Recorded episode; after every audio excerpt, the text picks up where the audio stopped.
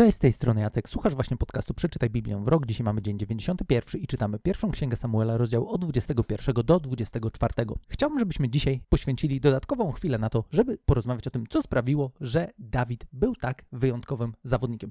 No bo co by nie było, obecnie mamy wciąż u władzy Saula, który no, poniosł go trochę i próbuje zabić Dawida. W tym wszystkim wiemy też już, że Bóg wybrał już Dawida do tego, żeby był kolejnym królem Izraela, żeby był właśnie królem, który będzie królem według Bożego serca. I pomimo tego, że później będzie historia, w której Dawid no, też wtopi, też będzie miał e, dosyć poważne problemy, też postąpi w sposób, w który aż będzie nam pewnie ciężko wierzyć, że to akurat Dawid tak postąpił, to mimo wszystko jest on bardzo wyjątkową postacią. Jest on postacią tak naprawdę, która, e, co by nie było, na wieczność jego imię będzie zapamiętane, no bo też e, później do samego Jezusa będzie się często odnoszono jako do syna Dawida. Tego właśnie Dawida. Jako potomka Dawida, który był tym pierwszym królem według Bożego serca. I jest takich kilka rzeczy, które sprawiają, że rzeczywiście Dawid był wyjątkowy. Był on naprawdę wyjątkową postacią nie tylko w ramach tej historii, którą teraz czytamy, ale w ogóle w całej Biblii. I kilka takich rzeczy, które sprawiają, że Dawid naprawdę był postacią wyjątkową.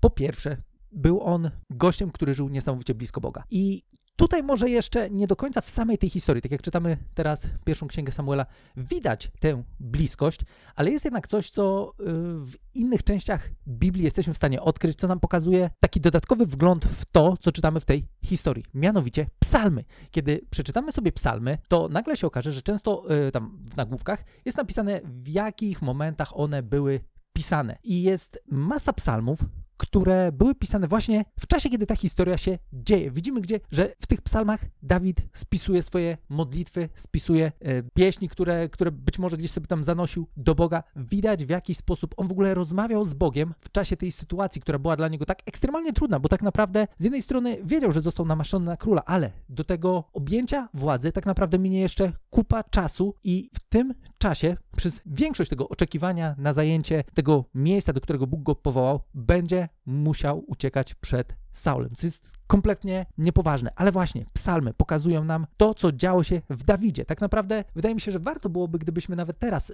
szczególnie czytając historię Dawida w pierwszej, drugiej księdze Samuela, żebyśmy też zwrócili uwagę na psalmy, bo ogromna ilość tych psalmów, które mamy, to są właśnie psalmy napisane w tym czasie, w czasie, kiedy dzieje się ta historia, którą obecnie czytamy. I Możemy tak w sumie zrobić, że ja w opisie tego odcinka też wrzucę kilka takich przykładowych psalmów, bo jest ich naprawdę, naprawdę sporo. Psalm 59, 91, 7, 27, 31, 34, 56, 120, 140, 141, 142, masa psalmów, które akurat tak czytam, bo mam je, mam je też wypisane, dlatego mówię, wrzucę je dodatkowo w opisie. Poczytajcie sobie te psalmy, zobaczcie, co takiego dzieje się w Dawidzie w czasie, kiedy musi uciekać przed Saulem. To jest niesamowite uzupełnienie tej historii, którą właśnie czytamy. I jeżeli planujecie przeczytać Biblię od początku do końca, to możecie te psalmy przeczytać teraz i sobie odhaczyć, jeżeli ich później nie czytać, jeżeli e, bardzo wam przeszkadzało to, że mielibyście je przeczytać dwa razy, albo po prostu możecie sobie spojrzeć na nie teraz i później, później jeszcze raz, ale piękny wgląd w to, co takiego działo się w tym gościu, kiedy zmagał się z takimi trudnościami. Jedna rzecz jest pewna, dbał o to, żeby być blisko Boga i ta bliskość była niesamowicie szczera, była niesamowicie otwarta i jesteśmy w stanie dużo nauczyć się od Dawida właśnie tego, jak żyć blisko Boga, jak z Bogiem rozmawiać, jak mówić Bogu o swoich problemach, jak rozmawiać z Bogiem o sytuacjach, w których się znajdujemy, których nie rozumiemy, które są dla nas ciężkie, które są dla nas trudne. To w mojej ocenie jest najważniejsza cecha Dawida, która sprawiła, że był on absolutnie wyjątkowym, nie tylko królem, ale w ogóle wyjątkową postacią w całej Biblii. Kolejna rzecz, która też jest bardzo ważna, którą też już mogliśmy gdzieś zauważyć, to jest to, że Dawid nie bardzo przejmował się swoją sławą. Co kiedy zestawimy z Saulem, no to widzimy, że właśnie to był jeden z problemów Saula. On bardzo nie chciał, żeby ktokolwiek był bardziej wyróżniony niż on, żeby o kimś mówiono lepiej niż o nim samym. W tym samym czasie Dawid dbał o jedną rzecz w swoim życiu, żeby, jak to też w kilku miejscach powie, żeby świat wiedział, że jest Bóg w Izraelu. On swoim życiem chciał właśnie udowodnić i pokazać to, że jest Bóg, że Bóg jest żywy, że Bóg działa, że Bóg jest zainteresowany historią swojego narodu, jest zainteresowany historią swoich ludzi i że aktywnie będzie się angażował w tej historii, współpracując z ludźmi takimi jak Dawid. I nawet kiedy mielibyśmy pomyśleć sobie o tym, że no dobra Jacek, ale w tym wszystkim Dawid to, to też jest niezły zabijaka, no bo co by nie było, był on wojownikiem, był on naprawdę niesamowitym wojownikiem, był on wojownikiem, który osiągał ogromne sukcesy militarne, tylko wydaje mi się, że właśnie to, co sprawia, że znowu jest on wyjątkowy, to jest to, że w tych wszystkich walkach, których się podejmował,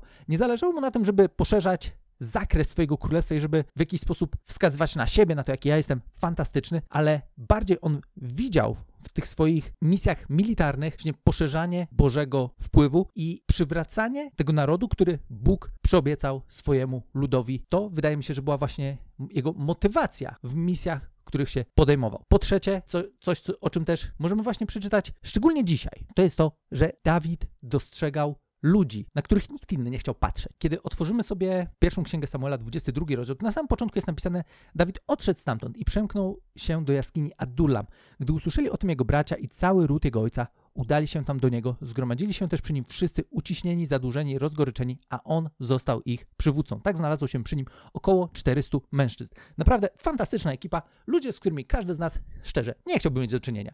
No bo kto z nas marzy o tym, żeby do siebie przyciągać ludzi, którzy są uciśnieni, są zadłużeni, mają jakieś problemy, mają jakieś żale w życiu. Po prostu, wiecie, to jest brygada, z którą tak naprawdę większość z nas nie chciałaby jakoś szczególnie mieć do czynienia. No bo i po co? Bo tak naprawdę do Dawida dołączyli ludzie, którzy mieli masę problemów, masę różnych historii, historii jakichś, które sprawiały, że byli raczej problematyczną ekipą, a niekoniecznie inspirującą, niekoniecznie ekipą, która sprawiłaby, że Dawidowi by się chciał być jeszcze lepszym, jeszcze fantastyczniejszym.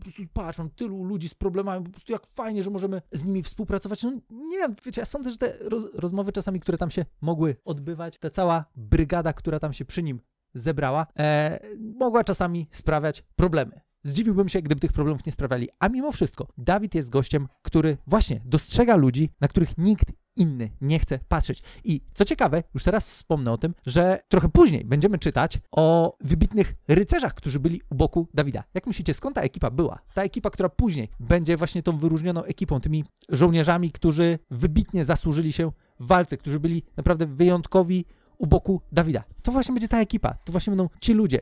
I coś, co też pokazuje, że Dawid właśnie nadawał się na to, żeby być świetnym królem, to jest to, że on dostrzegał ludzi z marginesu. On dostrzegał ludzi, którzy nie byli w niczyim obszarze zainteresowań. On ich przygarnął, zadbał o nich, stał się ich przywódcą, stał się ich przewodnikiem, pomocnikiem, kimkolwiek on by tam się nie stał, ale tak naprawdę właśnie on, pierwsi ludzie, dla których Dawid był królem, takim, wiecie, królem jeszcze nie do końca oficjalnym, bo tak, no wiadomo, jeszcze jesteśmy przed przejęciem władzy przez Dawida, która nastąpi dopiero później, ale tak naprawdę on już, wydaje mi się, że tak w cudzysłowie, stał się królem właśnie dla tych ludzi, którzy się przy nim zebrali i którzy później towarzyszyli mu w tych wszystkich ucieczkach, które będziemy mieli tak naprawdę do końca pierwszej księgi Samuela. Dopóki w zasadzie Saul będzie żył, to Dawid będzie ciągle gdzieś musiał uciekać, chować się i dbać o to, żeby w ogóle ujść z życiem. To jest Dawid. To jest gość, który może być dla nas piękną inspiracją do tego, żeby dostrzec człowieka, który właśnie Bogu się podoba, którego serducho podoba się Bogu. Gościa, który może być dla nas inspiracją tego, jak realizować swoje